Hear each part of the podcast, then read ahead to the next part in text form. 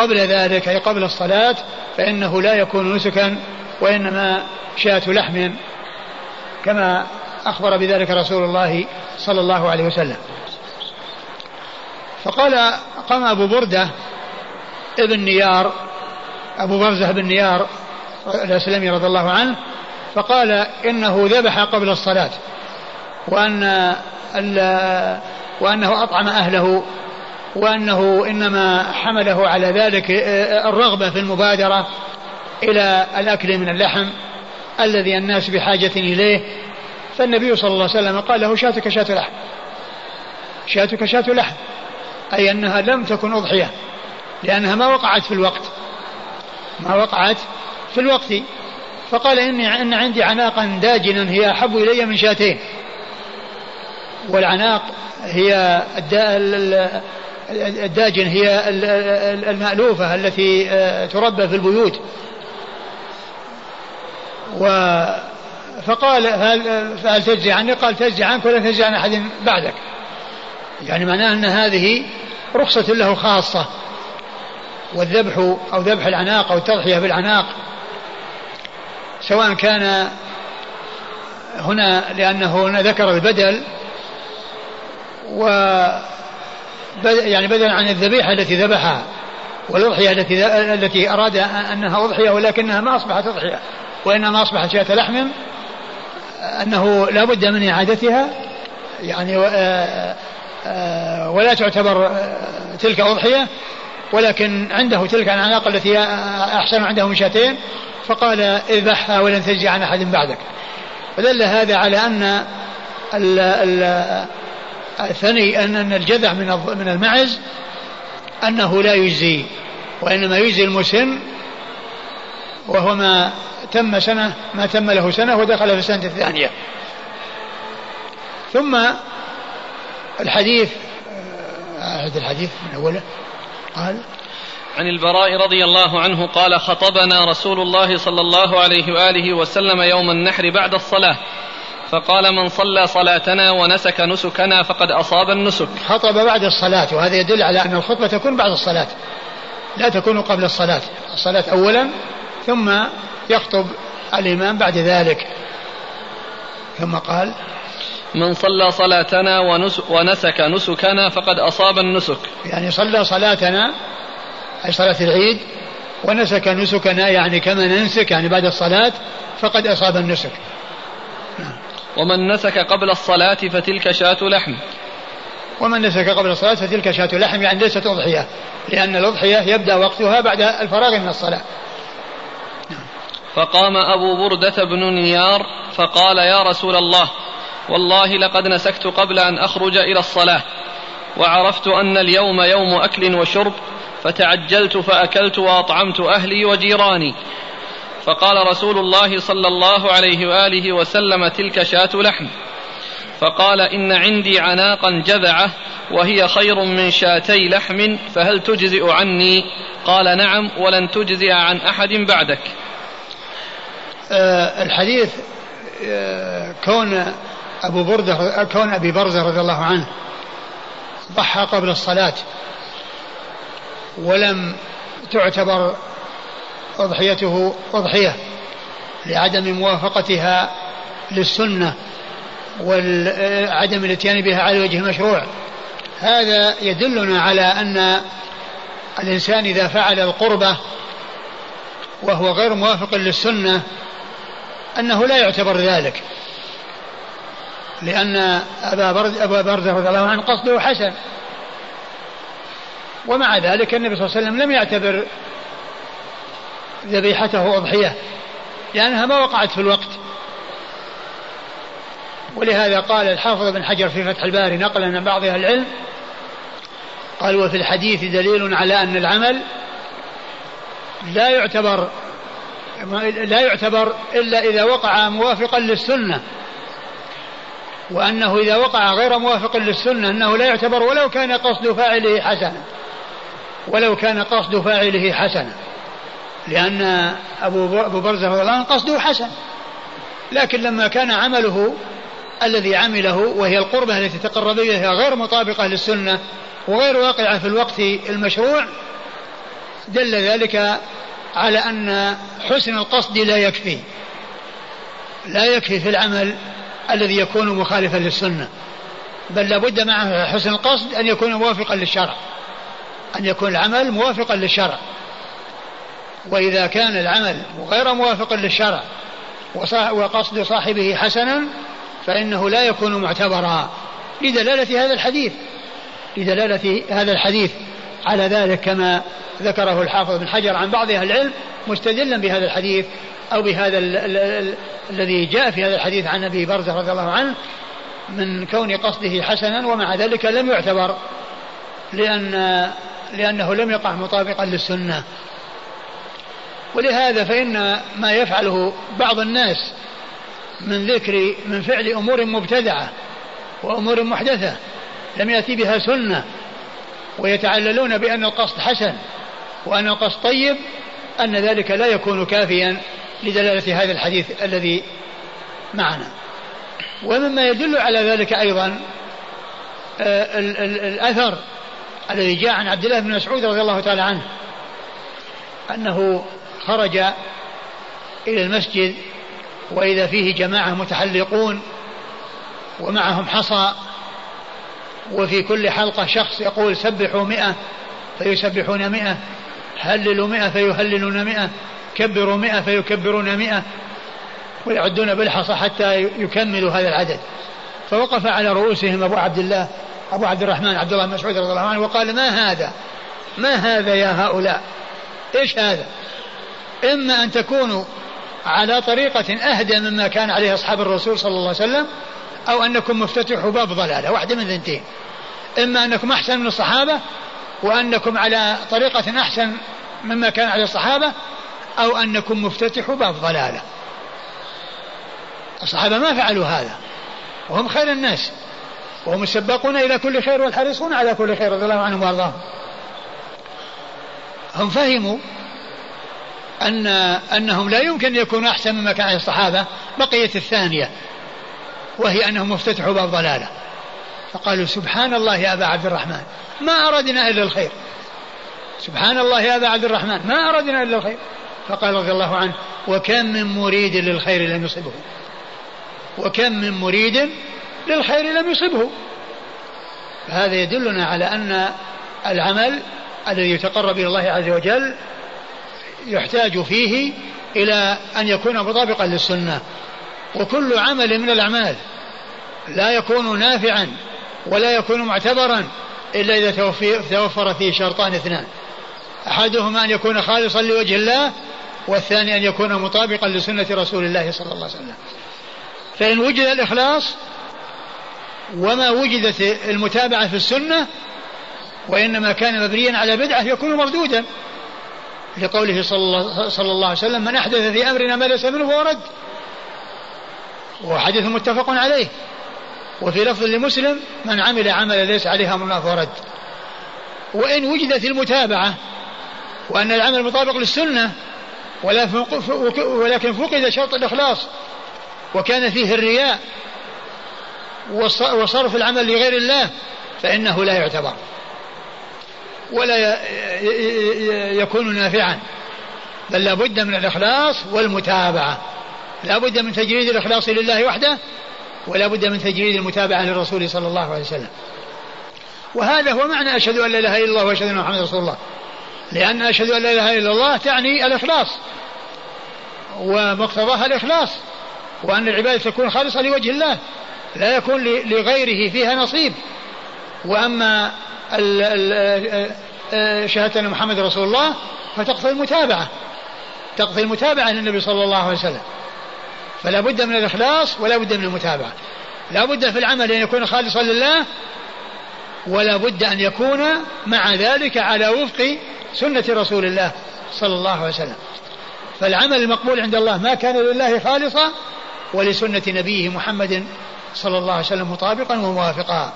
الحاصل الحديث الذي معنا يدل دلالة واضحة على أن العمل المعتبر هو ما كان مطابقا للسنة وأن العمل الذي يعمل غير مطابق للسنة ولو كان قصد صاحبه حسنا فإنه لا يعتبر لأن النبي عليه الصلاة والسلام ما اعتبر تلك الأضحية التي حصلت قبل الصلاة لأنها لم تقع في وقتها. نعم. قال حدثنا مسدد. مسدد بن مسرهد البصري ثقة. أخرج له البخاري وأبو داود والترمذي والنسائي. عن أبي الأحوص. عن أبي الأحوص وهو سلام بن سليم الحنفي وهو ثقة أخرج له أصحاب كتب الستة. عن منصور. عن منصور بن المعتمر الكوفي وهو ثقة أخرج له أصحاب كتب الستة. عن الشعبي. عن الشعبي وهو عامر بن شراحيل ثقة أخرج له أصحاب كتب الستة. عن البراء. عن البراء بن عازب رضي الله عنهما وهو صحابي أخرج له أصحاب كتب الستة.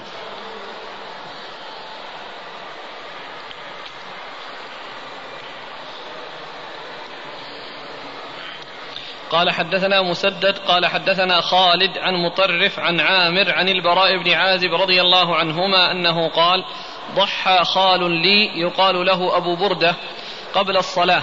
فقال له رسول الله صلى الله عليه وعلى آله وسلم شاتك شات لحم فقال يا رسول الله إن عندي داجنا جذعه جذعة من المعز فقال اذبحها ولا تصلح لغيرك ثم ورد أبو داود حديث آه، البراء بن عازم بطريقة أخرى وفيه ما في الذي قبله.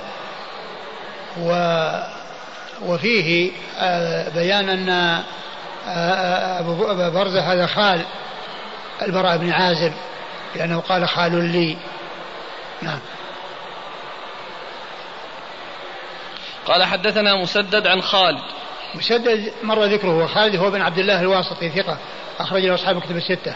عن مطرف مطرف بن طريف وهو ثقة أخرج له أصحاب كتب الستة. عن عامر عن البراء. عن عامر وهو الشعبي عن البراء وقد مر ذكرهما. هو بالزاي ولا بالدال يا شيخ؟ أو نعم. ينطق بالثنتين؟ أبو أبو بردة أبو برزة لا اللي عندنا أبو بردة وأبو بردة؟ إيه ها؟ إيه أبو بردة بن نيار اسمه هانئ لكن بردة ولا أبو برزة؟ لا بالدال شوف التقريب اي نعم التقريب كذلك؟ نعم هذاك أبو برزة أبو برزة الأسلمي آه. آخ آخر اما هذا فقد قال عنه أبو برده؟ اي آه. في تقريب هذا الترجمه؟ نعم نعم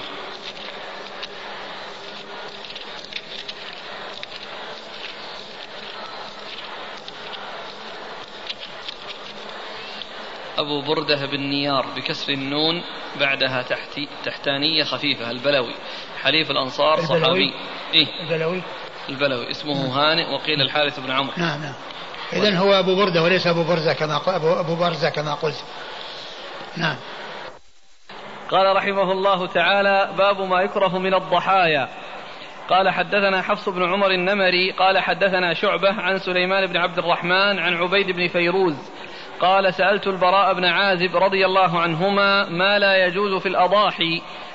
فقال قام فينا رسول الله صلى الله عليه وآله وسلم وأصابعي أقصر من أصابعه وأناملي أقصر من أنامله. فقال أربع لا تجوز في الأضاحي. العوراء بين عورها والمريضة بين مرضها والعرجاء بين ضلعها والكثير التي لا تنقي. قال قلت فإني أكره أن يكون في السن نقص. قال ما كرهت فدعه ولا تحرمه على أحد. قال أبو داود ليس لها مخ. ثم أورد أبو داود ما يكره باب ما يكره من الضحايا. من الضحايا. باب ما يكره من الضحايا. أورد فيه حديث البراء بن عازب رضي الله عنه وقال أربع أربع لا تجزي. في سؤال. نعم. أربع لا تجوز في الأضاحي. أربع لا تجوز في الأضاحي. يعني لا يجوز أن يضحى بها. وهي العوراء البين عورها. العوراء البين عورها. وقوله البين عورها يدل على أن العور إذا كان خفيف وأن البصر يعني موجود ولكن فيه ضعف أنه لا يؤثر. لأن قوله البين عورها يعني يدل على أن المعتبر هو يعني آه، ما كان بهذا الوصف. أما إذا كان آه، آه، يعني العين التي فيها عور يعني فيها ضعف فإن ذلك لا يؤثر ولا مانع من لقولها البين عورها. وإنما صارت العورة يعني ناقصة لا يضحى بها. أولا نقص الخلقة والأمر الثاني أن ذلك من أسباب عدم تمكنها من الحصول على المرأة في المرأة كما تحصله السليمة سليمة العينين. لأن يعني هذا النقص يعني في فيها بالنسبة للعين الواحدة آه، آه، يترتب عليه عدم الاستفادة من في المرأة مثل ما تستفيد ذات العينين آه، السليمتين. العورة البين عورها. ومن باب أولى العمية. يعني إذا كان العورة التي يعني هي إحدى العينين يعني قد فقد يعني ضوءها و فالتي تكون آه، فقدت عيناها أو العور أو الضعف في العينين يعني هو من باب أولى. و والمريضة بين مرضها. والمريضة البين مرضها. المريضة البين مرضها لأن يعني ذلك فيه عدم طيب اللحم وعدم جودة اللحم يعني بسبب المرض. نعم. والعرجاء فإذا كان المرض خفيف يعني يسير يعني ف ما يمنع مثل ما قيل في العوراء. نعم. والعرجاء بين ضلعها. والعرجاء البين ضلعها. العرجاء التي أحد يعني إحدى رجليها يديها أو رجليها يعني فيها كسر أو فيها يعني ضعف أو فيها يعني خلل فهي تعرج ويكون يعني البين بين عرجها. وأما إذا كان العرج خفيف لا يمنعها من من أن تعدو وأن تمشي مع غيرها من السليمات فإن ذلك لا يمنع ولا يؤثر. ولا يؤثر لأن قوله البين عرجها البين ضلعها يعني معناها أنها يعني لأنها تتأخر ولا تلحق بغيرها من السليمات ويكون ذلك من أسباب نقصها وأيضا من أسباب عدم آه، تمكنها من الرعي لأن غيرها يسبقها ويأكل وهي تأتي وراءه فتأخذ فتأكل مما خلف ومما ترك ففيها ضعف. لا من ناحية حركتها ولا من ناحية عدم تمكنها من أن ترعى كما ترعى الغنم السمينة السليمة. نعم. والكثير التي لا تنقي. والكثير التي لا تنقي. هنا قال الكثير التي لا تنقي. وقيل الكثير هي المكسورة. الكثير هي المكسورة. التي لا تنقي يمكن أن يكون يعني لا تنقي يعني ليس فيها مخ ويكون ذلك بسبب الكسر الذي حصل فيها فيكون فيها يعني ذلك الضعف. و وعلى هذا فهو يكون قريب من القسم الثالث أو النوع الثالث الذي مر وهو العرجة. البين ضلعها العرجة البين ضلعها إلا أن ذاك يكون أعم لأن الضلع قد يكون من كسر وقد يكون من آه، ضعف في الرجل أو اليد بأنها تعرج بسبب العيب الذي فيها وإن كان الكسر ما هو موجود فهو أعم. وبعض الرواة أو الذين خرجوه من الأئمة أخرجوه من الأئمة بدل الكثير قالوا العجفاء التي لا تنقي العجفاء التي لا تنقي يعني معناها الهزيلة.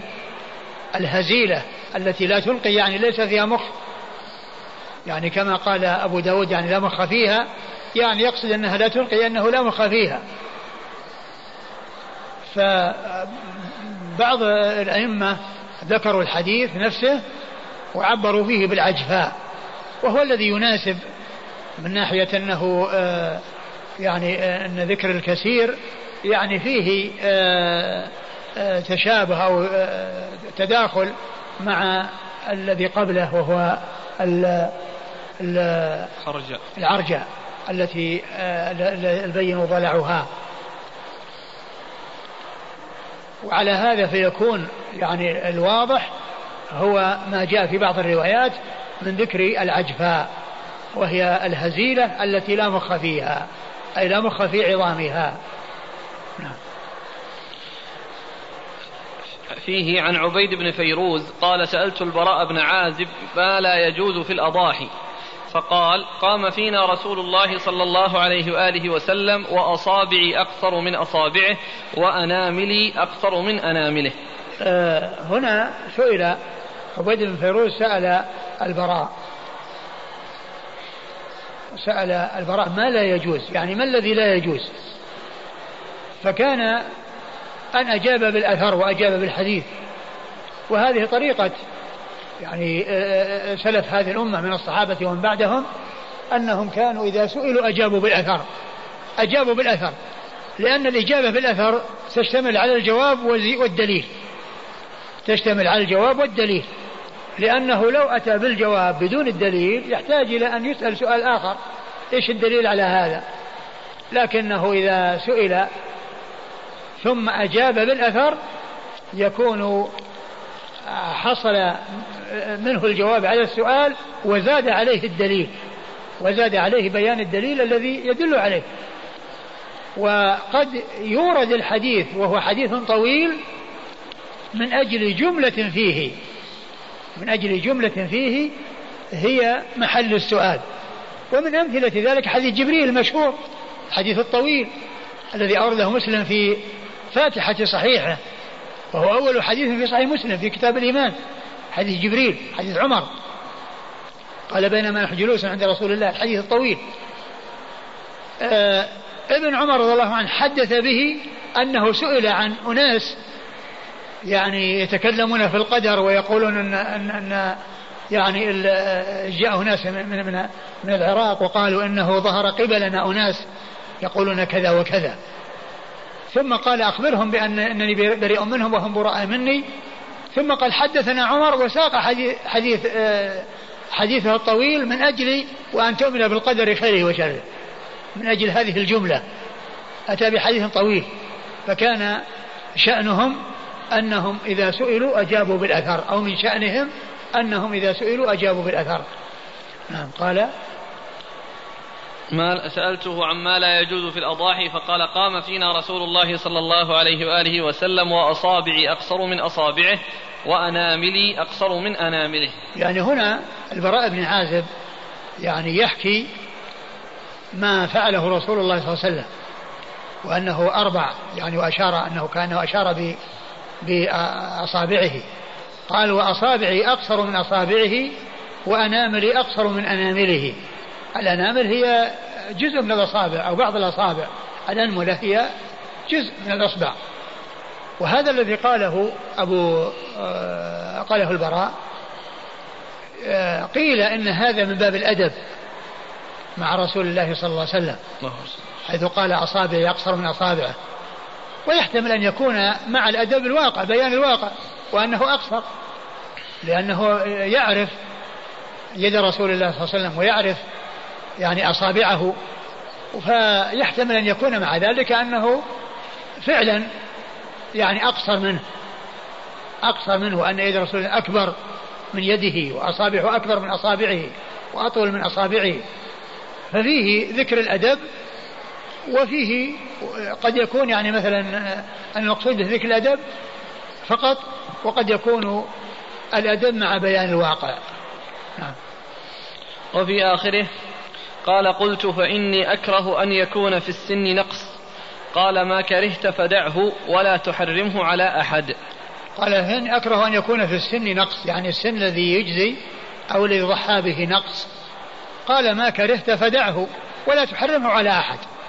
ما كرهت فدعه ولا تحرمه على أحد يعني معناه أنه يعني إذا كان هناك نقص لا يصل إلى حد التحريم وأن الإنسان أراد أن يحصل الأكمل ويحصل الأفضل ويترك هذا الشيء الذي فيه شيء من النقص وإن لم يكن ذلك النقص يصل إلى حد المنع مثل أن يكون يعني آه، آه، في الحديث يعني عورة ليس عورها بين يعني هو الحديث عورة بين عورها هذا الذي آه، فيه المنع. فإذا كان العور ليس بينا فإنه يكون مجزئا. وإذا كان الإنسان يعني يكره أن يأتي بالشيء الذي هو أقل وإن كان مجزئا فله أن يأتي بالشيء الذي أكمل ولكنه لا يحرم هذا الذي هو دون الأكمل على غيره. لا يحرم هذا الأكمل هذا الذي هو دون الأكمل على غيره. إذا كان أنه يرى أو أنه يعجبه أن يأتي بالأكمل فلا يحرم ما دون الأكمل على غيره. هذا هو المقصود من قوله إني أكره أن يكون في السن نقص. يعني نقص يعني ولو كان يعني لم يصل إلى حد هذا الذي جاء في الحديث.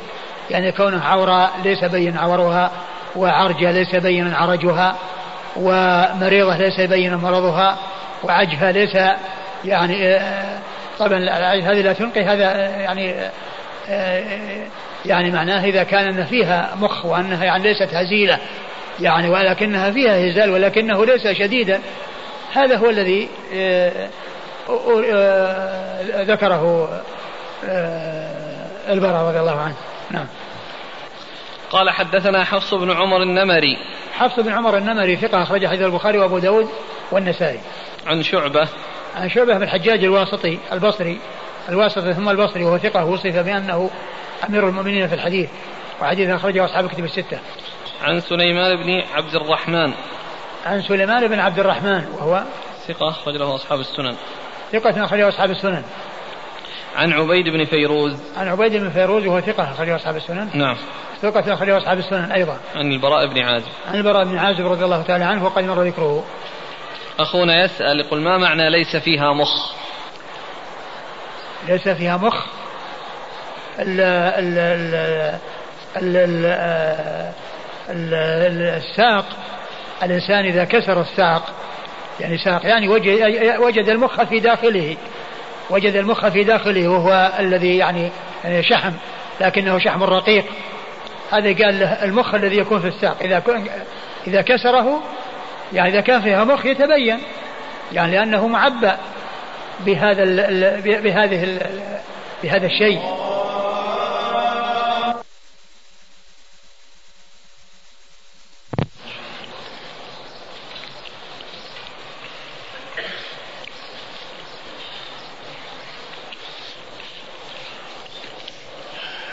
ذكرنا أن المخ هو الذي يكون في الساق إذا طبخت الذبيحة وقد ثم كسر الساق فإنه يكون في داخله يعني هذا الدهن أو هذا الشحم الذي يعني رقيق لين. هذا هو المخ. فالتي التي لا تنقي التي لا مخ فيها يعني لهزالها ولشدة هزالها وضعفها.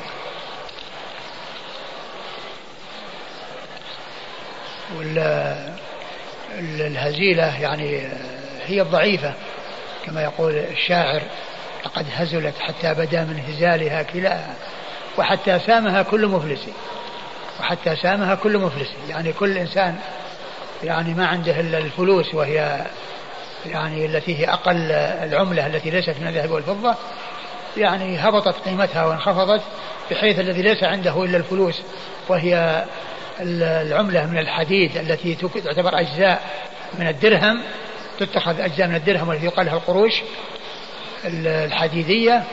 هذه قالها فلوس اسمها فلوس. نعم. نقرأ ولا الأسئلة؟ انتهى الحديث الإسناد؟ انتهينا. انتهينا؟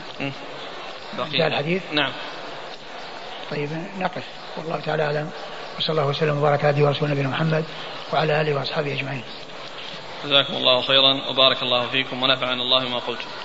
آه الإمام أبو داود يقول باب ما يكره من الضحايا. لا و... هنا, هنا المقصود به يعني التحريم. يعني كراهة؟ من التحريم نعم.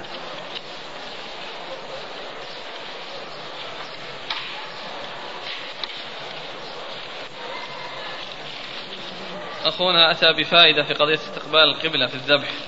نعم. يقول أخرج البيهقي في الكبرى السنة الكبرى الجزء التاسع 285 من طريق ابن جريج عن نافع عن ابن عمر رضي الله عنهما أنه كان يستحب أن يستقبل القبلة إذا ذبح. ابن عمر؟ أي موقوف. ورواه غيره عن ابن جريج وقال في الحديث كان يستقبل بذبيحته القبلة.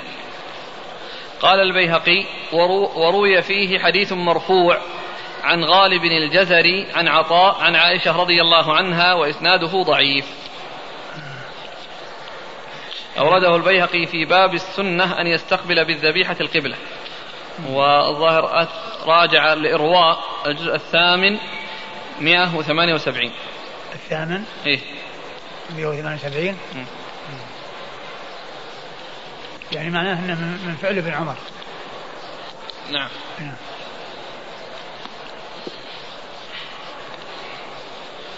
ولو يعني يحتاج إلى أن يزاد في البحث إذا كان فيه شيء. يعني مرفوع إلى رسول الله صلى الله عليه وسلم. طبعا يكفي فعل ابن عمر. لكن إذا وجد حديث يعني عن النبي صلى الله عليه وسلم في هذا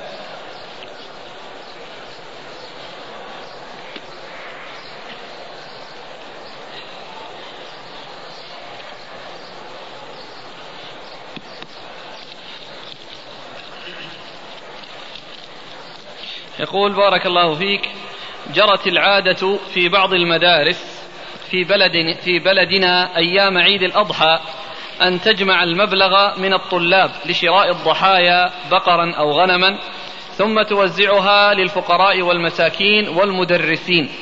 فما حكم هذا العمل؟ والله الذي ينبغي أن يعني أن كل يعني قادر عليه أنه يضحي بنفسه عليه أن يضحي بنفسه. يعني بدون أن يكون هناك جمع من وإنما كل يضحي بنفسه ويوزع ويوزع. يقول هل يجوز لولي الأمر في وقتنا الحاضر أن يضحي بكبشين واحد عنه وواحد عمن لم يضحي من شعبه.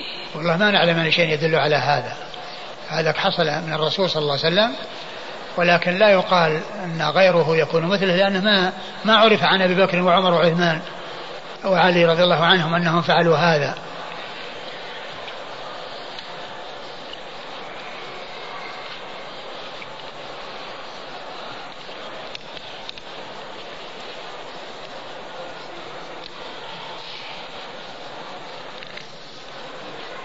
يقول كم يكون عمر المسنة؟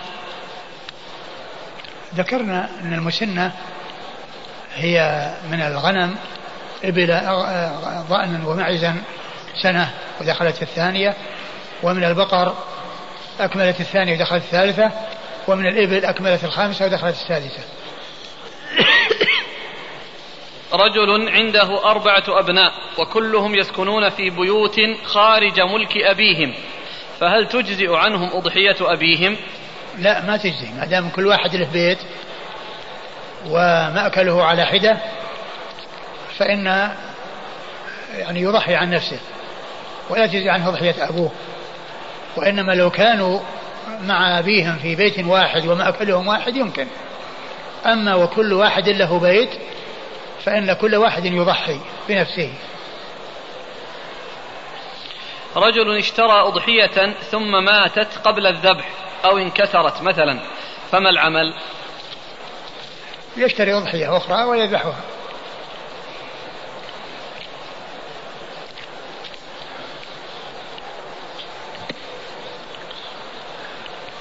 يقول هل هناك مؤلف أفرد في حسن اتباع الصحابة للنبي صلى الله عليه وآله وسلم كالذي سمع النبي صلى الله عليه وآله وسلم يقول اجلسوا فجلس خارج المسجد أو عند باب المسجد. ما أعلم. أقول ما أعلم يعني مؤلف يعني محدد يعني فيه يعني الاتباع أو يجمع يعني خاص بيتعلق بالصحابة وإنما يعني في ثنايا الكتب وفي أبواب من الكتب يعني يوجد ذلك.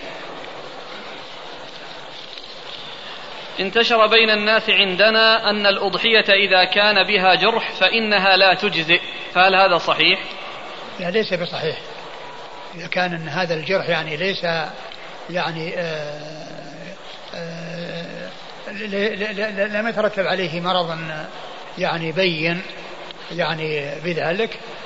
فإن فإنه لا بأس لا يمنع. وأما إذا كان هذا الجرح ترتب عليه أنها مرضت مرضا بينا فهي لا تجزي للحديث الذي مر المريضة البين مرضها. هل تجوز الأضحية بمقطوع الذنب الأبتر؟ ما أعلم يعني شيء يمنعه. أقول ما أعلم شيء يمنعه. هو نقص في الخلقة ومن ناحية الجمال. ولكنه يعني من ناحية السمن ومن ناحية ال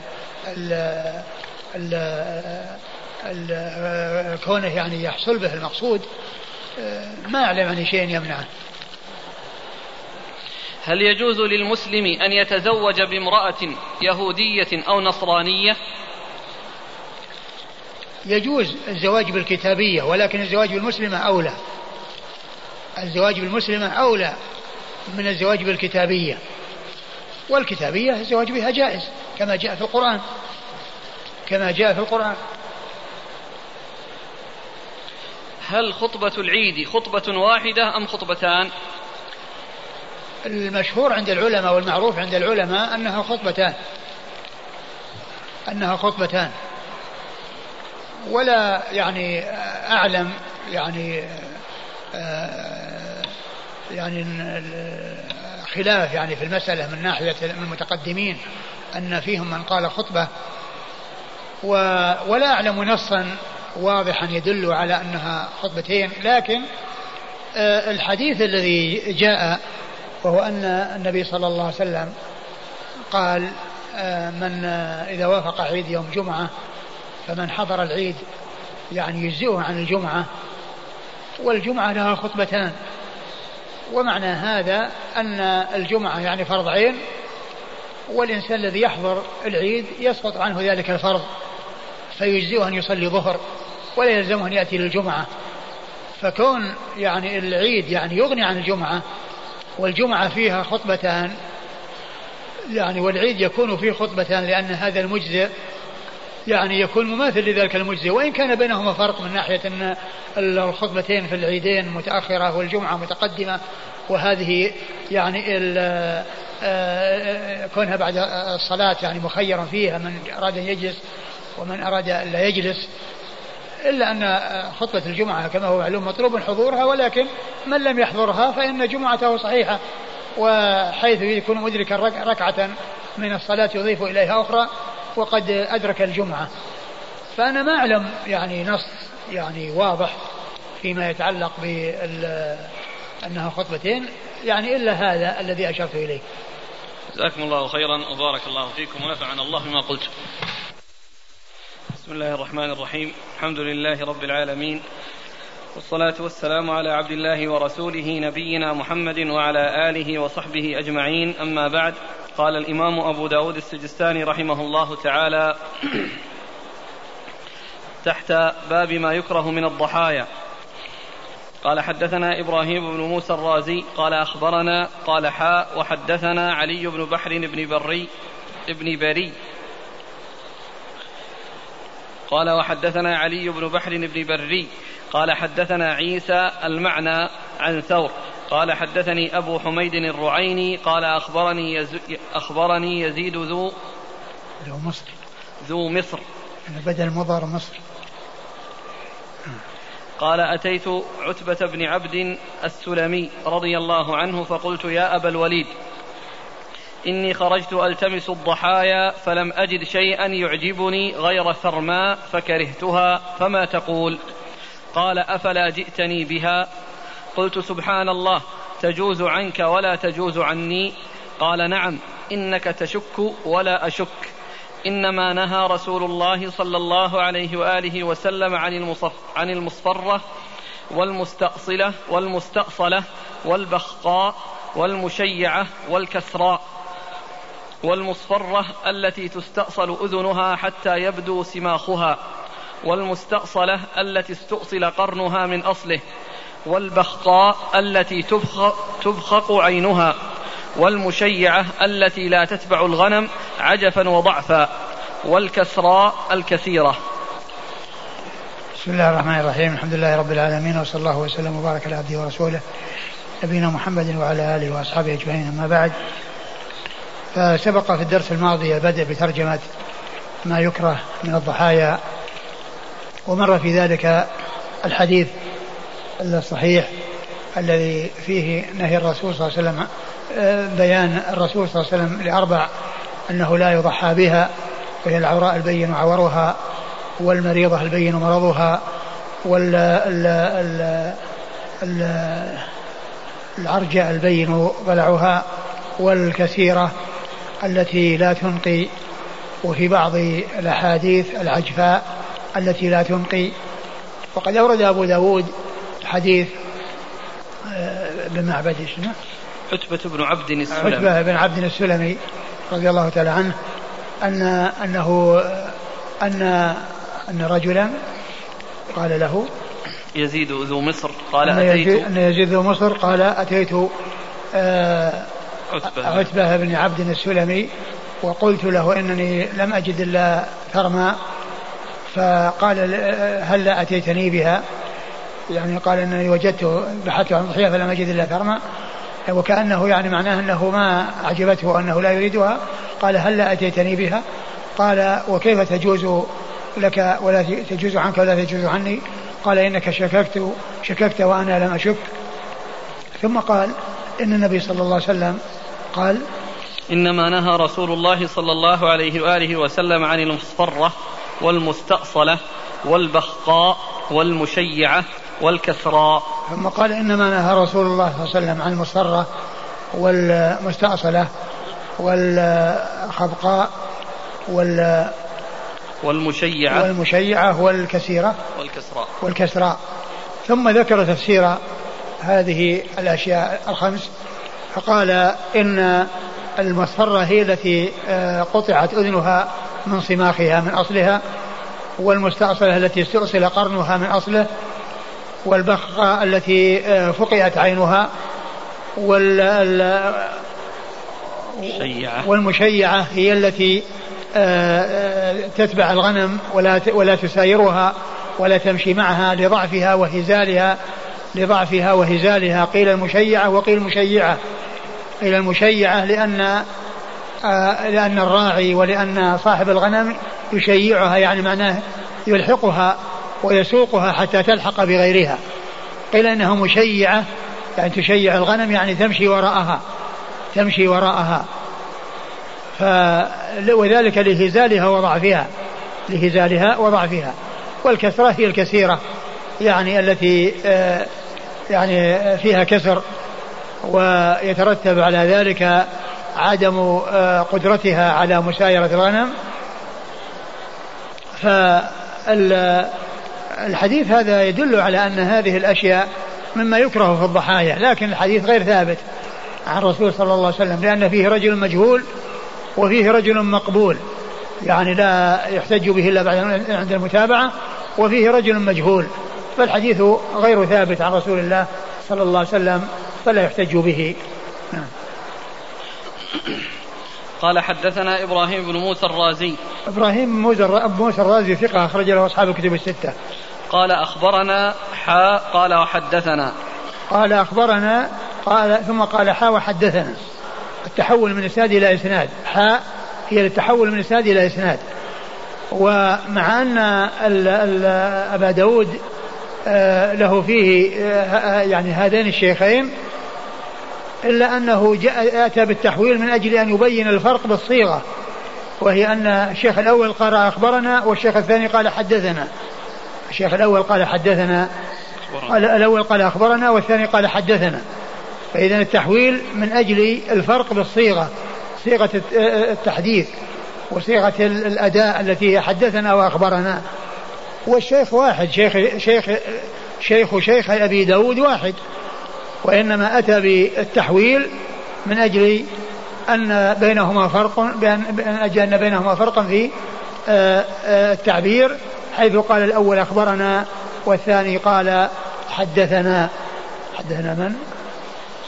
علي بن بحر بن بري. علي بن بحر بن بري وهو ثقة أخرج حديثه. البخاري تعليقا وأبو داود والترمذي. البخاري تعليقا وأبو داود والترمذي. عن عيسى. عن عيسى وهو شيخ الشيخين. شيخ إبراهيم وشيخ ابن بري هذا. آه، عيسى هو بن يونس بن أبي إسحاق السبيعي ثقة أخرج له أصحاب الكتب الستة. المعنى عن ثور. المعنى يعني أن رواية آه، آه، كل من الشيخين يعني ليست متفقة في اللفظ ولكنها متفقة في المعنى. يعني رواية شيخ أبي داود معناها واحد ولكنها مختلفة في الألفاظ. نعم. عن ثور. عن ثور هو بن يزيد الحمصي وهو ثقة أخرج حديث البخاري وأصحاب السنن. نعم. البخاري وأصحاب السنن. عن أبي حميد الرعيني. عن أبي حميد الرعيني وهو مجهول أخرج له أبو داود. عن يزيد ذو مصر. عن يزيد ذو مصر وهو مقبول أخرج له أبو داود. عن عتبة بن عبد السلمي. عن عتبة بن عبد السلمي رضي الله عنه وحديثه أخرجه أبو داود و ابن ماجه. أبو داود وابن ماجه. هنا يقول خرجت ألتمس الضحايا فلم أجد شيئا يعجبني غير ثرماء فكرهتها. ما حكم الثرماء؟ الثرماء آه، هي العقيلة التي سقطت آه، يعني يعني الثنية والرباعية يعني آه، سن يعني أسنانها الثنايا والرباعيات.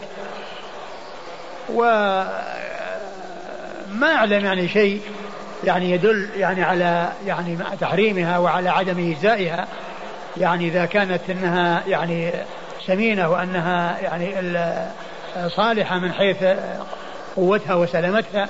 وأما إذا كانت أنها يعني آه، هزيلة وعجفة ويعني هزيلة من آه، فإنها لا تجزي كما سبق أن مر والعجفة التي لا تنقي.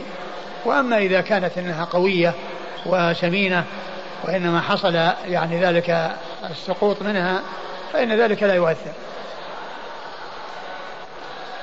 البخقاع البخقاء البخقاء هي الذي هي مثل العورة. يعني كأن هي مثلها إلا أنها يعني معناها كأنها فقعت عينها. يعني معناها أن العين يعني آه، قد فقعت. لأن العور يمكن يكون مع وجود العين. يمكن يكون مع وجود العين ويمكن يكون مع فقد العين. وهذا معناه كأن العين يعني قد فقدت. والنتيجة واحدة لأن العورة البين عورها ومر في الحديث السابق يعني سواء كان ذهبت العين بيكون بأكملها أو أنه ذهب بصرها كلية, كلية أو يعني آه، وعورها بين.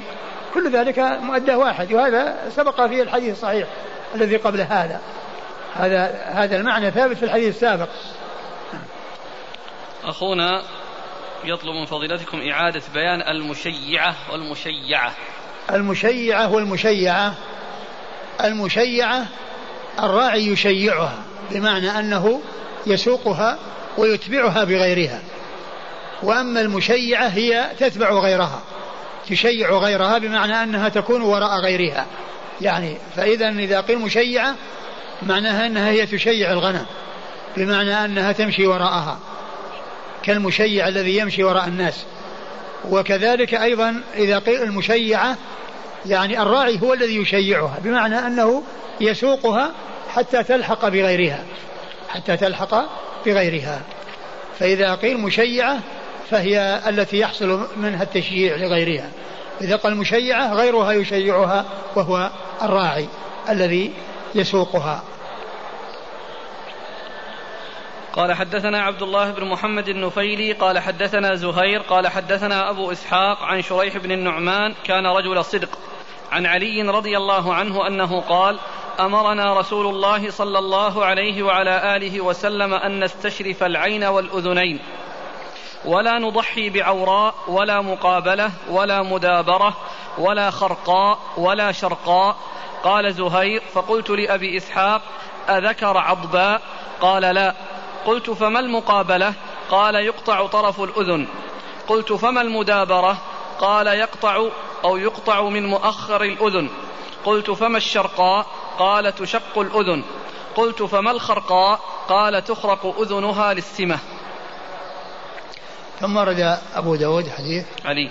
حديث أمير المؤمنين علي بن أبي طالب رضي الله تعالى عنه وأرضاه أن قال أمرنا رسول الله صلى الله عليه وسلم أن نستشرف العين والأذنين. قال أمرنا رسول الله صلى الله عليه وسلم أن نستشرف العين والأذن. والأذن؟ أذنين. والأذنين. أن نستشرف العين والعينين العين العين والأذنين. يعني أن نشرف يعني نطلع ونشرف عليها ونراها ونتأمل فيها. فايش بعده؟ ولا نضحي بعوراء. ولا نضحي بعوراء. العوراء البين عورها كما هو معلوم سبق في حديث مضى أن أنه لا يجوز أن يضحى بها. ولا مقابلة. ولا مقابلة. المقابلة والمدابرة. قيل المقابلة هي الذي قطع من مقدم أذنها. والمدابرة الذي قطع من مؤخر أذنها. من مؤخر أذنها. والشرقة التي قطعت أذنها وشقت فصارت قطعتين. والخرقة التي خرقت أذنها للسمة. يعني معناها أنه حصل فيها وسم ولكن الوسم لم يكن آه، على الظاهر بل ترتب عليه أنه سقط يعني ما يقابله من الداخل والظاهر لأن الوسم قد يكون بدون خرق. بمعناه أنه يعني يصير فيه آه، شيء من النار ولكنها ما تخرق فتكون علامة بينة فيها. وقد يكون بذلك يترتب على ذلك استئصال مكان ال مكان ال ال الوسم الذي آه، توسم به الغنم للمعرفة ولتميز ولتعرف بأنها آه، لآل فلان اللي وسمهم كذا لأنهم كانوا يسمون وكل يعني له وسم معروف. يعني وسم معروف يعني بحيث أنه إذا رؤي الوسم قال هذه لآل فلان أو هذا وسم آل فلان. فيكون هذا علامة.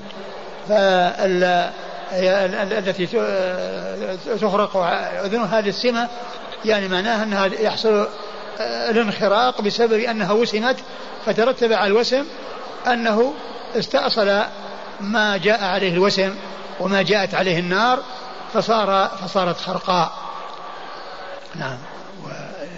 انتهت فقلت قلت لأبي إسحاق أذكر عضباء؟ قال لا. قال أذكر عضباء قال لا والعضبة هي التي قطع آه، أكثر قرنها أو أكثر أذنها كما سيأتي مبينا في بعض الروايات عند أبي داود التي استؤصل أو قطع أكثر قرنها وأكثر أذنها. نعم. فهذه أصبحت الآن من العيوب التي تمنع الأضحية؟ الحديث الحديث آه، ضعفه الشيخ الألباني بسبب أبي إسحاق السبيعي. وهو أنه قد اختلط وقال إن الذين رووا عنه هذا الحديث كلهم ممن روى عنه بعد الاختلاط. ليس فيهم أحد روى عنه قبل الاختلاط. وكما هو معلوم يعني مثل يعني مثل هذه العيوب بعض هذه العيوب كان قطع يعني شيء من مقدم أذنها أو من مؤخر أذنها أو في أذنها خرق وما إلى ذلك لا يؤثر. إذا تبقى على الأربع الأولى. نعم.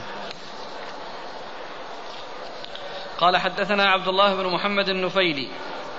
عبد الله بن محمد النفيلي ثقة أخرجه البخاري وأصحاب السنن. عن زهير. عن زهير بن معاوية وهو ثقة أخرجه أصحاب كتب الستة. عن أبي إسحاق.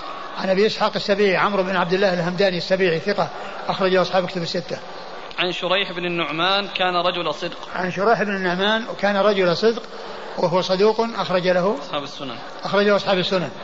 عن علي. عن علي بن أبي طالب أمير المؤمنين ورابع الخلفاء الراشدين الهادين المهديين صاحب المناقب الجمة والفضائل الكثيرة رضي الله تعالى عنه وأرضاه وحديثه أخرجه أصحاب كتب الستة.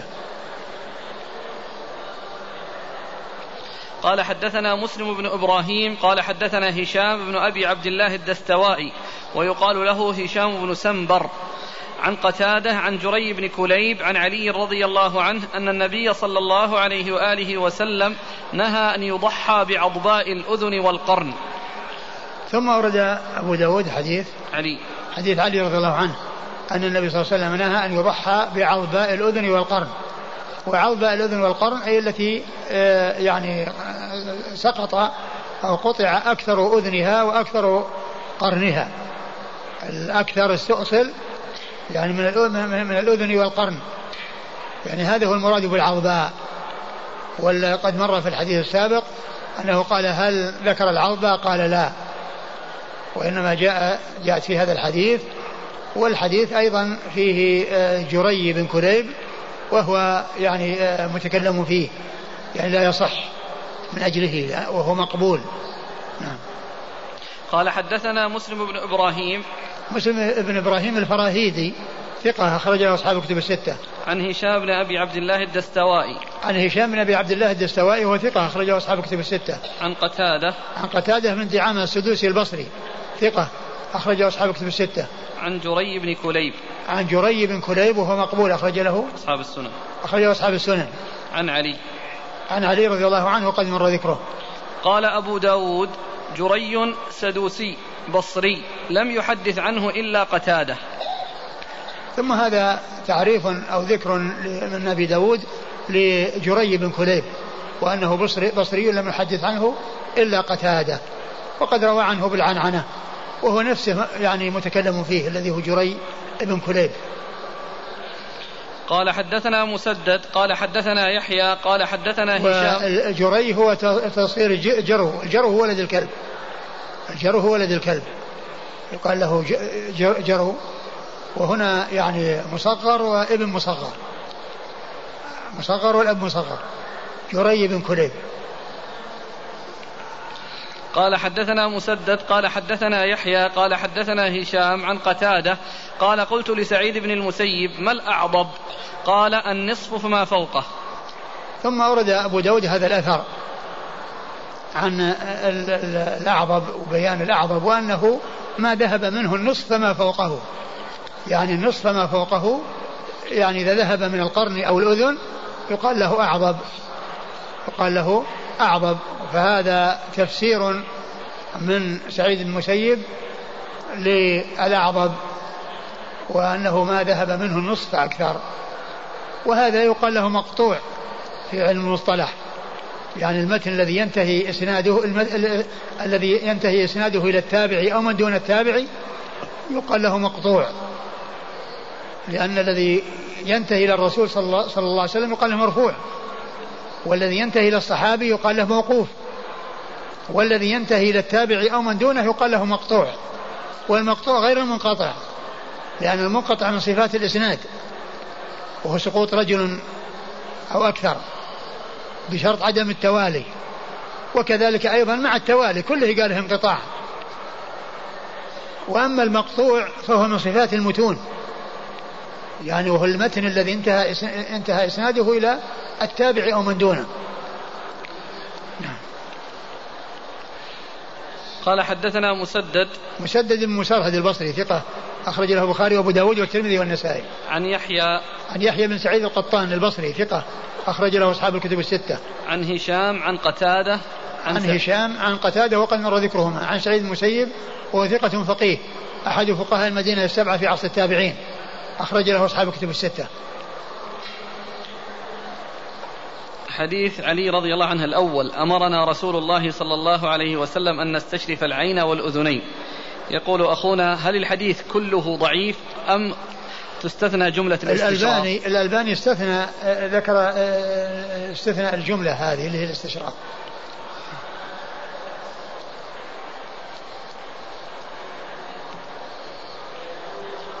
فإذا كان هذه صحيحة ما تفيد حكم أن لأن قوله نستشرف العين والأذنين إذا إذا كانت الأذن فيها شيء شق خرق.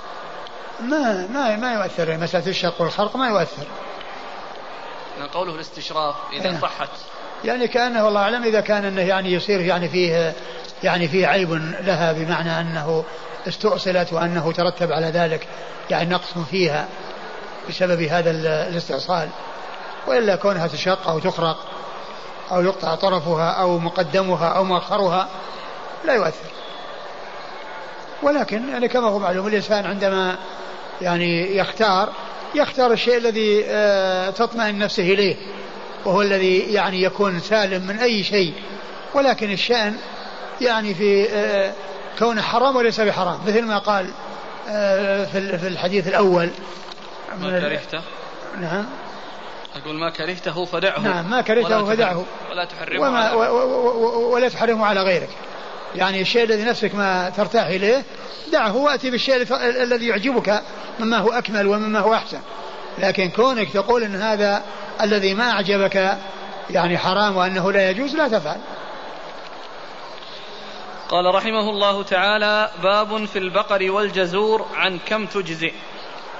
قال حدثنا أحمد بن محمد بن حنبل قال حدثنا هشيم قال حدثنا عبد الملك عن عطاء عن جابر بن عبد الله رضي الله عنهما أنه قال كنا نتمتع في عهد رسول الله صلى الله عليه وآله وسلم نذبح البقرة عن سبعة والجزور عن سبعة نشترك فيها. ثم ورد أبو داود باب كم؟ باب في البقر والجزور عن كم تجزئ؟ في البقر والجزور عن كم تجزئ؟ يعني الاشتراك عندما يشترك يعني جماعة في عد في ضحايا أو في هدي يعني كم يشترك في البقرة والجزور؟ والجزور هي الخاصة بالإبل وهي يعني سواء كان ذكورا أو إناثا كلها جزور كلها يقال لها جزور.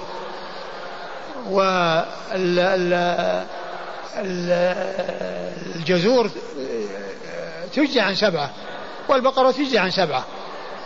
معنى ذلك أن البقرة تعادل سبع شياه والجزور عن سبع شياه.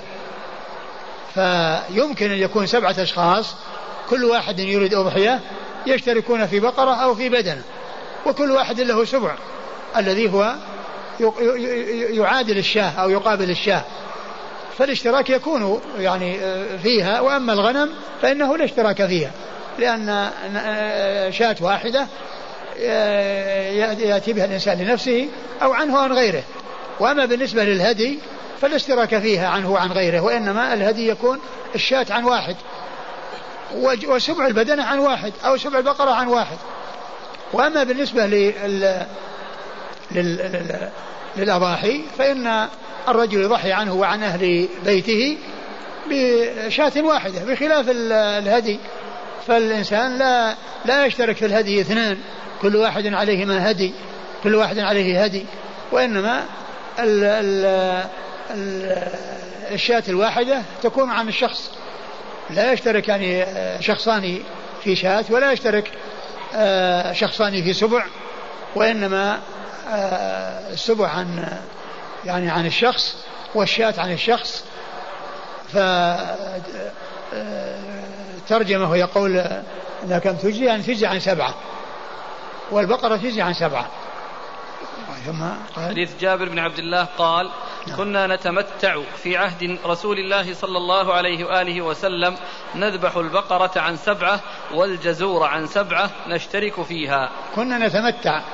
يعني معناه أنهم يعني آه، آه، آه، عندما الحج يكونوا متمتعين وعليهم هدي يشتركون يشتركون في البقرة يعني عن سبعة والبدنة عن سبعة يشتركون فيها بمعنى أنهم سبعة أشخاص يجتمعون ويشترون يعني جزورا أو يشتمرون بقرة ويذبحونها عنهم عن هؤلاء السبعة تكون هديا. والرسول صلى الله عليه وسلم ذبح عن نسائه البقر يعني في حجة الوداع يعني كون ذبح عن نسائه البقر وهن متمتعات. ذبح عن نسائه البقر وهن متمتعات. فالبقر يشترك فيها البقرة عن سبعة والبدنة عن سبعة. نعم. فذكر التمتع والكتاب كتاب الضحايا. لأن الغالب أن الأحكام واحدة. الأحكام واحدة. يعني فيما يتعلق إلا أن هناك فرق يعني بين بينها أو هناك فروق بينها بما من حيث أن أن الأضحية تكون في كل مكان والهدي لا يكون إلا في الحرم و أو, أو, أو يعني حيث يكون أحسر كما فعل الرسول صلى الله عليه وسلم في الحديبية. وكذلك أيضا ال ال ال التمتع أو الحج يعني الاشتراك فيه في الضحية في, في, في, في الشاة الواحدة. وأما بالنسبة للضاحية فيشترك فيها الرجل وأهل بيته. تجزي عنه وعن أهل بيته. وفي الحج لا تجزي عن عن الرجل وحده عن الرجل وأهله إذا كان مع أهله. إذا كان رجل مع زوجته ما يذبحون شاة واحدة عنهم وإنما كل واحد عن شاة. أو كل واحد له سبع بدنة أو سبع بقرة. يعني ذكر ذلك لأن في الغالب ليس معناه أنه متفقة الأحكام دائما وأبدا في كل شيء ولكن الغالب أنها متفقة لأن الأسنان التي في الضحايا هي الأسنان التي في الهدي في الهدي. والمقدار الذي يضحى به أو الذي يجزي أو الذي يشترك فيه من البقر والغنم هو نفسه واحد. نعم. قال حدثنا أحمد بن محمد بن حنبل. أحمد بن محمد بن حنبل الشيباني الإمام الفقيه محدث أحد أصحاب المذاهب الأربعة المشهورة من مذاهب أهل السنة وحديثه أخرجه أصحاب الكتب الستة. عن هشيم. عن هشيم بن بشير الواسطي وهو ثقة أخرج له أصحاب الكتب الستة. عن عبد الملك. عن عبد الملك وهو بن أبي سليمان وهو صدوق له أوهام أخرج حديثه. البخاري تعليقا ومسلم وأصحاب السنن. البخاري تعليقا ومسلم وأصحاب السنن. عن عطاء. عن عطاء بن رباح المكي ثقة أخرج له أصحاب الكتب الستة. عن جابر, عن جابر بن عبد الله الأنصاري رضي الله تعالى عنهما وهو أحد السبعة المعروفين بكثرة الحديث عن النبي صلى الله عليه وسلم. قال حدثنا موسى بن إسماعيل قال حدثنا حماد عن قيس عن عطاء عن جابر بن عبد الله رضي الله عنهما أن النبي صلى الله عليه وآله وسلم قال البقرة عن سبعة والجزور عن سبعة. ثم ورد أبو داود حديث جابر. نعم. أن النبي صلى الله عليه وسلم قال البقرة عن سبعة والجزور عن سبعة. البقرة عن سبعة والجزور عن سبعة وهو مثل الذي قبله.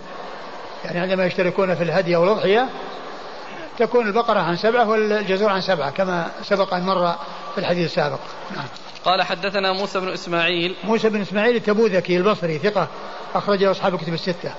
وحماد هو بن سلمة ابن دينار البصري ثقة أخرجه أصحاب كتب الستة. وحماد هنا مهمل في علم المصطلح يقال له مهمل. يعني إذا ذكر الراوي دون أن ينسب يقال له مهمل. سواء يعني آه، ذكر اسمه ولم ينسب أو ذكر اسمه واسم أبيه ويعني كان ملتبسا ومشتبها بغيره يقال له المهمل. ويعرف آه، المهمل يعني تمييزه ومعرفته بشيوخ التلاميذ لأن هنا حماد بن زيد وحماد بن سلمة وكلهم منهم بصري وكلهم منهم في طبقة واحدة. ولهذا يأتي في بعض في الأسانيد أو في, في, في, في التراجم روى عن الحمادين أو روى عنه الحمادان. يعني معناه في طبقة واحدة. روى عن الحمادين روى عنه الحمادان. هما حماد بن زيد وحماد بن سلمة. ولكن آه هناك تلاميذ آه يعني آه يكونون فيهم من لا يروي إلا عن واحد منهم. مثل موسى بن إسماعيل روايته عن حماد بن سلمة. إذا جاء موسى بن إسماعيل يروي عن حماد وهو غير منسوب فالمراد به بن سلمة لا يراد به ابن زيد. لا يراد به ابن زيد. فإذا هذا يعرف بالتلاميذ أو بالشيوخ والتلاميذ. ومعلوم أن حم جاء حيث أطلق حماد غير منسوب يروي عنه موسى بن إسماعيل فالمراد به حماد بن سلمة. وهو ثقة أخرج له البخاري تعليقا ومسلم وأصحاب السنن. عن قيس عن قيس بن سعد المكي وهو ثقة أخرجه البخاري تعليقا ومسلم وأبو داود والنسائي وابن ماجه. وهو ثقة أخرجه البخاري ومسلم وأبو داود والنسائي البخاري؟ تعليقا. البخاري تعليقا ومسلم وأبو داود والنسائي وابن ماجه. عن عطاء عن جابر. عن عطاء بن أبي رباح عن جابر وقد مر ذكرهما. عرفنا أحسن الله إليك جواز الاشتراك في الهدي والأضحية. فهل يجوز الاشتراك في العقيقة؟ لا ما في اشتراك. العقيقة نشترك فيها. عن الغلام شاتين وعن الجارية شات ولا يشترك فيها أحد. ولا يشترك فيها أحد. يجزئ لو ذبح عنه بقرة؟ نعم لو ذبح بقرة عن عن الشاتين أو عن الشاة نعم طيب. ولو ذبح أيضا جزورا عن يعني فهذا يعني لا شك أنه مجزي لأنه أكمل وأتم من أو أكثر من الشاتين. لأن البقرة عن سبعة والبدنة عن سبعة فالإجزاء تجزي لا شك يعني وزيادة. يعني ما فيه الآن وجه للقياس بأن يقاس بيقال يقال مثلا كما أن أحكام العقيدة. لا لا لا لا لا, لا ما يشترك. أقول ما يشترك يعني في يعني ما فيه إلا يذبح البدنة أو البقرة عن شخص واحد أو شاتين عن الغلام أو شاة عن الجارية. ولا يشترك في, في, في العقيقة. بمعنى أن سبعة أشخاص كل واحد يعني له بنت ويذبحون عنهم بقرة أو آه، بدنة. ما ورد هذا. نعم. لا في صورة ثانية أنه الله يرزقه توم. توأمين يرزقه الله. ف... يضحي بجزور أو يقول يعق بجزور. والله يعني يمكن آه، هو يعني هو الذي ورد إن شاتين عن الغلام أو شاة عن الجارية. وإذا كان الإنسان أراد أن يذبح واحدة عن ال عن ال عن ال عن الغلام أو عن الجارية لا بأس لكن هل يعني يمكن أن يكون يعني مثلا عن عدد من الأولاد عن عدد من الأولاد يعق عنهم بناقة؟ لا أدري. قال حدثنا القعنبي عن مالك عن أبي الزبير المكي. عن جابر بن عبد الله رضي الله عنهما أنه قال نحرنا مع رسول الله صلى الله عليه وآله وسلم بالحديبية البدنة عن سبعة والبقرة عن سبعة. وهذا في الهدي وجابر رضي الله عنه يقول نحرنا مع رسول الله صلى الله عليه وسلم في الحديبية البدنة عن سبعة والبقرة عن سبعة. يعني في وذلك في في غزوة الحديبية وكانت يعني على حدود الحرم وقريبة من الحرم وذلك حيث أحسر صلى الله عليه وسلم. وهذا يعني دال على ما دل عليه الحديثان المتقدمان من الاشتراك في في البقر والغنم وأن كل منهما يجزي عن سبعة. وهذا في الهدي والأضحية مثله. قال حدثنا القعنبي. القعنبي عبد الله بن مسلمة بن قعنب. ثقة أخرجه أصحاب الكتب إلا ابن ماجه. عن مالك مالك بن أنس إمام دار الهجرة المحدث الفقيه أحد أصحاب المذاهب الأربعة المشهورة من مذاهب أهل السنة وحديث أخرجه أصحاب الكتب الستة. عن أبي الزبير المكي. عن أبي الزبير المكي هو مسلم بن تدرس محمد بن مسلم بن تدرس صدوق أخرج له أصحاب الكتب الستة. عن جابر. عن جابر رضي الله عنه وقد مر ذكره. وهذا رباعي من أعلى الأسانيد عند أبي داود ماذا تقولون أحسن الله إليكم فيما ذكره صاحب العون؟ فيما جاء أنه يجوز اشتراك العشرة في البعير في الأضحية فقط دون الهدي. ما أدري عن صحة ما أدري صحة الحديث يعني في هذا. وعليه فهؤلاء عشرة من الطلاب قالوا ورد في الترمذي الجزور عن عشرة.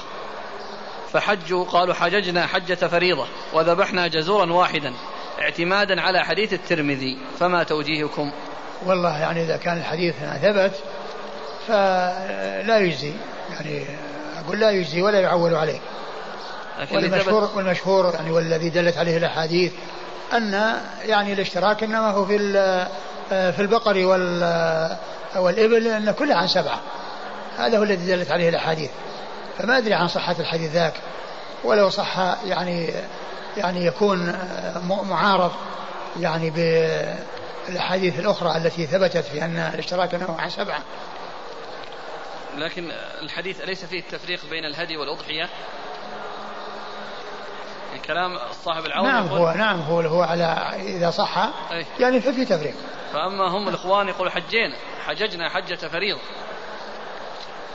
حتى الحديث ما يساعد. أي نعم نعم وكونه يعني هو خاص في الأضحية نعم. على كل يعني صح لا, لا, لا يساعد. نعم. قال رحمه الله تعالى باب في الشاة يضحى بها عن جماعة.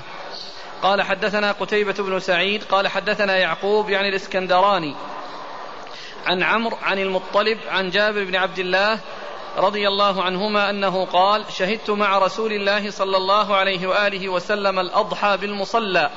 فلما قضى خطبته نزل من منبره وأتي بكبش فذبحه رسول الله صلى الله عليه وآله وسلم بيده وقال بسم الله والله أكبر هذا عني وعمن لم يضح من أمتي. ثم رد أبو داود باب في الشاة. يضحى بها عن جماعة. باب في الشاة يضحى بها عن جماعة. المقصود بالشاة كما سبق أن عرفنا في درس, في درس مضى ليس خصوص الشاة التي هي من الضأن والتي هي أنثى الخروف وإنما المقصود من ذلك آه، الذكر والأنثى من الضأن والماعز كله قال شاة يعني حيث أطلق أو حيث جاء الإطلاق. يعني عندما يأتي في كذا شاة لا يقصد يقصد به خصوص الشاة التي يعني اشتهر أنها أنثى الخروف والتي هي من الضأن بل المقصود من ذلك الواحدة من آه، الضأن والمعز سواء كان ذكرا أو أنثى. هكذا يعني جاء الاستعمال والإطلاق في الأحاديث يعني في ذكر الشاة. فالمقصود أن الأضحية من الغنم الواحدة سواء كانت تيسا أو عنزا أو أو شاة التي هي مثل الخروف أو خروفا أو كبشا. يعني اللي هو الخروف فإن أنها يشترك فيها بمعنى أن صاحب البيت يضحي بأضحية واحدة عنه وعن أهل بيته عنه وعن أهل بيته فيشتركون فيها. وهذا بخلاف الهدي الهدي ما فيه اشتراك كما قال عرفنا الشاة الواحدة عن شخص واحد وهنا تجزي عن الرجل وأهل بيته ولا يلزم كل واحد منهم يأتي بأضحية وإنما الرجل وأهل بيته يكفيهم أضحية واحدة يكفيهم أضحية واحدة. إيش قال في المتن؟ عن جابر بن عبد الله قال شهدت مع رسول الله صلى الله عليه وآله وسلم الأضحى بالمصلى. فلما قضى خطبته نزل من منبره وأتي بكبش فذبحه رسول الله صلى الله عليه وآله وسلم بيده. وقال بسم الله والله أكبر هذا عني وعمن لم يضح من أمتي. والحديث يعني آه، وجه الدلالة من قوله عني وعمن لم يضحي من أمتي. لأن معناه جماعة اشتركوا. أقول جماعة اشتركوا في آه، الأضحية. كون النبي صلى الله عليه وسلم قال عني وعمن لم يضحي من أمتي. معناه انه اشترك فيه جماعة. اشترك فيه جماعة يعني في الأجر والثواب. وأن أن هذا يعني عنه وعن من عمن لم يضحي من أمته صلى الله عليه وسلم. فهذا هو وجه إيراد الحديث يعني في الترجمة من أجل أنه قال عن عني وعمن لم يضحي من أمتي. والحديث فيه أيضا التسمية والتكبير عند الذبح وفيه أيضا كون المضحي يذبح بيده لأن النبي صلى الله عليه وسلم ذبحه بيده. إيش قال فيه؟ في المتن؟ نعم. فلما قضى خطبته وفيه أيضا النحر في المصلى يعني كون ذبح في المصلى. لأنه قال نزل ويعني ذبح أضحيته وقال عني وعمن لم يضحي من أمتي.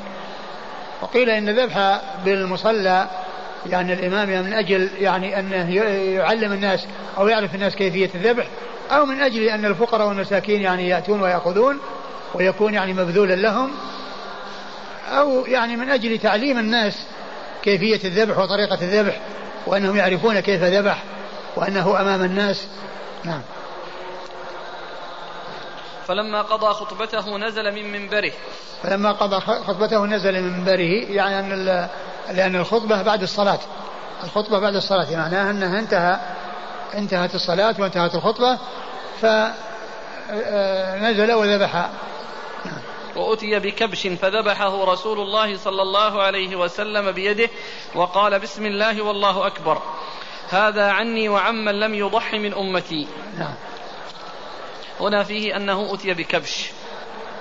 وجاء مر معنا بكبشين. فهذا يعني يمكن أن يكون يعني في آه تعدد. أن في سنة أن في سنة حصل كذا أو أنه يعني الكبشين واحدا منهم حصل يعني في المصلى واحدا منهم في غير المصلى محتمل. هذا وهذا. قال حدثنا قتيبة بن سعيد. قتيبة بن سعيد بن جميل بن طريف البغلاني ثقة أخرج له أصحاب كتب الستة. عن يعقوب يعني الإسكندراني. عن يعقوب بن عبد الرحمن القاري الإسكندراني وهو ثقة أخرج له أصحاب الكتب إلا ابن ماجه. أخرجه أصحاب الكتب الستة إلا ابن ماجه. عن عمرو عن عمرو بن أبي عمرو مولى المطلب وهو ثقة ربما وهم ثقة ربما وهم أخرج له أصحاب الكتب أخرجه أصحاب الكتب الستة عن المطلب بن عبد الله بن حنطب وهو صدوق. صدوق كثير التدليس والإرسال. صدوق كثير التدليس والإرسال. أخرج البخاري جزء وقد أخرج له البخاري في جزء القراءة وأصحاب السنن. وأصحاب السنن. عن جابر بن عبد الله. عن جابر بن عبد الله الأنصاري رضي الله تعالى عنهما وقد مر ذكره. وهنا كثير التدليس والإرسال. ولكن جاء في آه، في آه، عند الحاكم في المستدرك التصريح بالسماع. التصريح بالسماع من جابر. التصريح بالسماع من جابر. ومعه شخص آخر يعني مبهم وقال أنه أخبرهما أن أنه أخبرهما يعني أخبره وأخبر شخصا معه يقول الراوي عنه. وشيء الحديث ذكره الألباني في يعني في إرواء الغليل وقال إن أنه حصل التصريح بالسماع أو التحديث عند الحاكم وكذلك عند الطحاوي وهو موجود في مستدرك الحاكم. عن المطلب وشخص آخر مبهم قال فيه أنه, أنه أخبرهما جابر. فقول الترمذي أن عبد الله بن حنطب لم يسمع من جابر. المطلب. المطلب.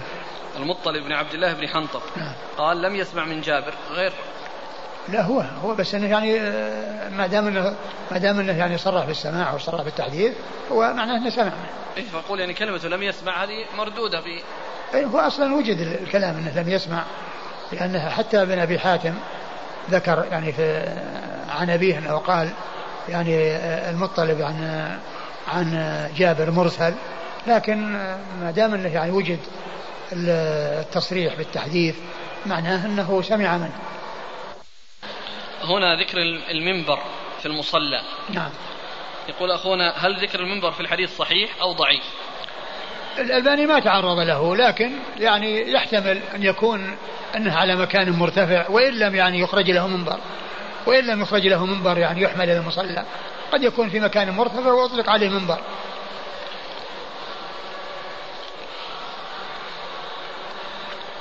قال رحمه الله تعالى باب الإمام يذبح بالمصلى. قال حدثنا عثمان بن أبي شيبة أن أبا أسامة حدثهم عن أسامة عن نافع عن ابن عمر رضي الله عنهما أن النبي صلى الله عليه وعلى آله وسلم كان يذبح أضحيته بالمصلى وكان ابن عمر يفعله. ثم ورد أبو داود باب الإمام يذبح في المصلى يذبح الأضحية في المصلى. وقد أورد في حديث ابن عمر أن النبي صلى الله عليه وسلم كان يعني يذبح كان يذبح أن النبي كان يذبح أضحيته بالمصلى. كان النبي يذبح أضحيته بالمصلى وكان ابن عمر يفعله. فالحديث السابق يدل على هذا كون نزل وذبح أتي بكبش ونزل وذبح. يعني فهذا الذي جاء في حديث ابن عمر يعني يدل عليه حديث جابر المتقدم وهو أنه ذبح في المصلى. وقيل إن ذبح الإمام بالمصلى من أجل أن يعني يتبعه الناس وأنهم يعني يذبحون بعد ذبحه. ومعلوم أن الذبح ما يكون بعد الصلاة. فإذا كان الإمام يعني نزل وصلى من المنبر وذبح يعني أضحيته يعني معنى الناس سيكون ذبحهم بعد ذبحه. وكذلك أيضا لتعليم الناس طريقة الذبح وكيفية الذبح.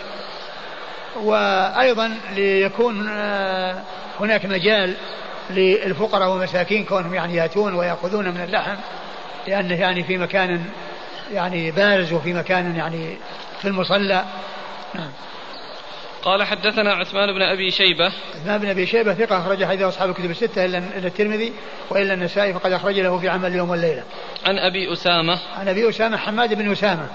ثقة أخرج له أصحاب الكتب الستة. عن أسامة. عن أسامة بن زيد الليثي وهو ثقة أخرج له. صدوق يهم. وهو صدوق يهم أخرج له. البخاري تعليقا ومسلم وأصحاب السنن. البخاري تعليقا ومسلم وأصحاب السنن. عن نافع. عن نافع مولى بن عمر وهو ثقة أخرجه أصحاب الكتب الستة. عن ابن عمر. عن ابن عمر عبد الله بن عمر رضي الله تعالى عنهما الصحابي الجليل وهو أحد العبادلة الأربعة من الصحابة وهم عبد الله بن عمر وعبد الله بن عمر وعبد الله بن الزبير وعبد الله بن عباس وهو أيضا أحد السبعة المعروفين بكثرة الحديث عن النبي صلى الله عليه وسلم وهم أبو هريرة وابن عمر وابن عباس وأبو سعيد وجابر وأنس وأم المؤمنين عائشة رضي الله تعالى عنهم وعن الصحابة أجمعين. فهؤلاء السبعة عرفوا بكثرة الحديث عن النبي صلى الله عليه وسلم. وكان ابن عمر يفعله. وكان ابن عمر يفعله يعني اقتداء بالنبي صلى الله عليه وسلم. فليست خاصة بالإمام الأضحية في المصلى. نعم. كان ابن عمر يعني يبدو أنه ما في مانع إذا كان المقصود منه من أجل الناس يعني يعني ياخذون من أجل أن يكون يعني هذا لا بأس به. قال رحمه الله تعالى باب في حبس لحوم الأضاحي قال حدثنا القعنبي عن مالك عن عبد الله بن أبي بكر عن عمرة بنت عبد الرحمن أنها قالت سمعت عائشة رضي الله عنها تقول دف ناس من أهل البادية حضرة الأضحى في زمان رسول الله صلى الله عليه وآله وسلم فقال رسول الله صلى الله عليه وآله وسلم ادخروا الثلث وتصدقوا بما بقي. قالت فلما كان بعد ذلك قيل لرسول الله صلى الله عليه وعلى آله وسلم يا رسول الله لقد كان الناس ينتفعون من ضحاياهم ويجملون منها الودك منها الودك. ويتخذون منها الاسقيه فقال رسول الله صلى الله عليه وآله وسلم وما ذاك؟ أو كما قال قالوا يا رسول الله نهيت عن إمساك لحوم الضحايا بعد ثلاث. فقال رسول الله صلى الله عليه وآله وسلم إنما نهيتكم من أجل الدافة التي دفت عليكم. فكلوا وتصدقوا وادخروا. ثم ورد أبو داود باب في حبس لحوم الأضاحي. في حبس لحوم الأضاحي يعني إبقاؤها وادخارها. يعني وأنها تبقى وأن الناس يبقونها عندهم للاستفادة منها آه، عدة أيام. يعني بعد أيام آه، الذبح وأيام آه، يوم العيد وأيام التشريق يعني يدخرون منها ويبقون. أنه لا مانع من ذلك وأن هذا سائغ ومشروع ولا بأس به. قد أورد أبو داود حديث عائشة رضي الله حديث عائشة رضي الله عنها قال دف ناس من الأعراب حضرة العيد. يعني معناها أنهم جاءوا يعني وهم وهم عندهم ضعف وفيهم مسكنة وحاجة وقد جاءوا يتحرون أن يحصلوا شيئا من اللحم بهذه المناسبة مناسبة العيد وذبح الأضاحي. فالدف قيل هو المشي الخفيف وقيل المشي السريع مع مقاربة الخطى ولعل السبب في ذلك الضعف يعني عندهم ضعف يعني ما هم عندهم نشاط وعندهم قوة بسبب الفاقة والحاجة وأنهم جاءوا دفوا يعني آه، اتجهوا إلى المدينة آه، يريدون أن يحصلوا شيئا من اللحم الذي يذبح في هذه المناسبة التي مناسبة العيد في يوم العيد وأيام التشريع. فالرسول صلى الله عليه وسلم أمرهم بأن يدخروا الثلث وأن يتصدقوا بالثلثين. من أجل يعني تمكين هؤلاء الذين جاءوا من أجل أن يحصلوا شيئا أن يحصل لهم الثلثان. لأنهم أذن لهم بأن يبقوا الثلث وأن يتصدقوا بالثلثين. والرسول صلى الله عليه وسلم يعني أمر بذلك من أجل إعطاء هؤلاء وتمكين هؤلاء من أخذ حظ وافر من اللحم الذي جاءوا من أجله. وهم بحاجة إليه وعليهم الفاقة والفقر. ثم إنهم بعد ذلك جاءوا إلى النبي صلى الله عليه وسلم وقالوا له إنك إن الناس يحتاجون إلى اللحم وأن يبقوا اللحم وأن يتخذوا الودك وأن يتخذوا الأسقية. إيش قال؟ يعني إيش قال؟ فلما كان بعد ذلك قيل لرسول الله صلى الله عليه وآله وسلم يا رسول الله لقد كان الناس ينتفعون من ضحاياهم ويجملون منها الودك. ويتخذون منها الأسقية. يعني فيما مضى يعني فيما مضى كانوا يفعلون ذلك ولكنهم بعد ذلك آه نهوا يعني أمروا بأن يبقوا الثلث, الثلث ويترك ويتصدقوا بالثلثين. ويتصدقوا بالثلثين. نعم. فقال رسول الله صلى الله عليه وآله وسلم وما ذاك؟ أو وما كما ذاك؟ قال يعني يعني إيش إيش السبب الذي جعلكم تقولون هذا الكلام؟ قالوا إنك نهيت. أنك نهيت يعني عن الدخار إمساك لحوم الضحايا بعد ثلاث. نهيت عن إمساك لحوم الضحايا بعد ثلاث. يعني معنى الناس يأكلون في حدود ثلاثة أيام وبعد ذلك يعني لا يمسكون. فقال إنما نهيت من أجل الدافة يعني أنه لا بأس ادخروا وكلوا وادخروا إنما نهيت من أجل الدافة التي دفت يعني من أجل تلك الحالة التي حصلت. والجماعة الذين جاءوا يدفون إلى المدينة من أجل أن يحصلوا اللحم. ومعنى هذا أنه نسخ ذلك النهي الذي هو الامساك آه، عدم إمساك اللحم بعد ثلاث وأنهم يعني في حدود ثلاث والباقي يعني يتركونه لغيرهم. يعني معناه أن ذلك نسخ. فصار آه، فصار سائغا لهم آه، الأكل والادخار. ويجملون منها الودك. يجملون يعني الجمل هو الإذابة. الإذابة يعني الشحم يذاب فيطلع ودك. يعني نتيجة لإذابة الشحم. ثم هذا الودك يحتفظون به ويجعلونه إداما يعني لأطعمتهم. إداما لأطعمتهم. نعم. قال حدثنا جملوه بمعنى أذبوه ولهذا الحديث الذي تعلق باليهود الذي قال إنهم لما حرم الله شحوم الميتة جملوها ويعني أذابوها وباعوها. يعني يعني على أنهم باعوها ودك والنهي كان عن يعني عن الشحم. نعم. قال حدثنا القعنبي عن مالك عن عبد الله بن أبي بكر. ثم الحديث جاء يعني عن بعض الصحابة وجاء عن بريدة رضي الله عنه ذكر ثلاثة أشياء منها هذا وهو ذكر الناسخ والمنسوخ في حديث واحد في حديث بريدة بن الحصيب قال كنت نهيتكم عن زيارة القبور فزوروها وكنت نهيتكم عن ادخار لحوم الأضاحي فوق ثلاث ألا فادخروا وكنت نهيتكم عن الانتباه في أسقية فانتبذوا في كل سقاء ولا تشربوا مسكرا.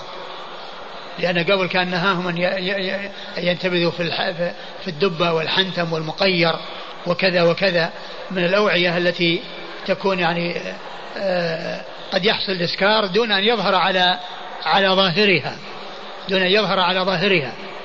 ثم بعد ذلك أذن لهم بأن ينتبذوا في كل وعاء ولكن بشرط أن لا يشربوا مسكر يعني معناه بشرط أن يتحققوا أن ما حصل إسكار أو أنه ليس مسكرا. فهذا حديث بريدة بن الحصيب رضي الله عنه اشتمل على ثلاثة أمور فيها الناسخ والمنسوخ. إشارة إلى المنسوخ والإتيان بالناسخ ومنه هذه المسألة التي معنا في حديث جابر. حديث عائشة. حديث عائشة رضي الله عنها نعم. قال حدثنا القعنبي عن مالك عن عبد الله بن أبي بكر. عبد الله بن أبي بكر بن محمد بن عمرو بن حزم. وهو ثقة أخرجه أصحاب كتب الستة. عن عمرة بنت عبد الرحمن. عن عمرة بنت عبد الرحمن الأنصارية رضي الله رحمه الله وهي تابعية ثقة أخرجها أصحاب كتب الستة. عن عائشة. وهي مكثرة من الرواية عن عائشة. وحديث أخرجه أصحاب الكتب الستة عن عائشة أم المؤمنين رضي الله عنها وأرضاها الصديقة بنت الصديق وهي واحدة من سبعة أشخاص عرفوا بكثرة الحديث عن النبي صلى الله عليه وسلم. قال حدثنا مسدد قال حدثنا يزيد بن زريع قال حدثنا خالد الحذاء عن أبي المليح عن نبيشة رضي الله عنه أنه قال قال رسول الله صلى الله عليه وآله وسلم إنا كنا نهيناكم عن لحومها أن تأكلوها فوق ثلاث لكي تسعكم فقد جاء الله بالسعة. فكلوا وادخروا واتجروا. ألا وإن هذه الأيام أيام أكل وشرب وذكر وذكر الله عز وجل. ثم ورد أبو داود حديث نبيشة رضي الله تعالى عنه أن النبي صلى الله عليه وسلم قال كنا نهيناكم عن لحومها. عن لحومها أي لحوم الأضاحي. أن تأكلوها فوق ثلاث. أن تأكلوها فوق ثلاث. يعني نهي أن يأكلوها يعني يأكلون في حدود ثلاثة أيام ولا يزيدون على ذلك ولا يزيدون عن ذلك. ثم إن قال إن إن إن إن, إن, إن, إن ما نهيناكم من أجل الساعة. يعني من أجل التوسيع على الناس ومن أجل الحاجة إلى الناس وقد جاء الله بالسعة. يعني كثر الخير ويعني حصل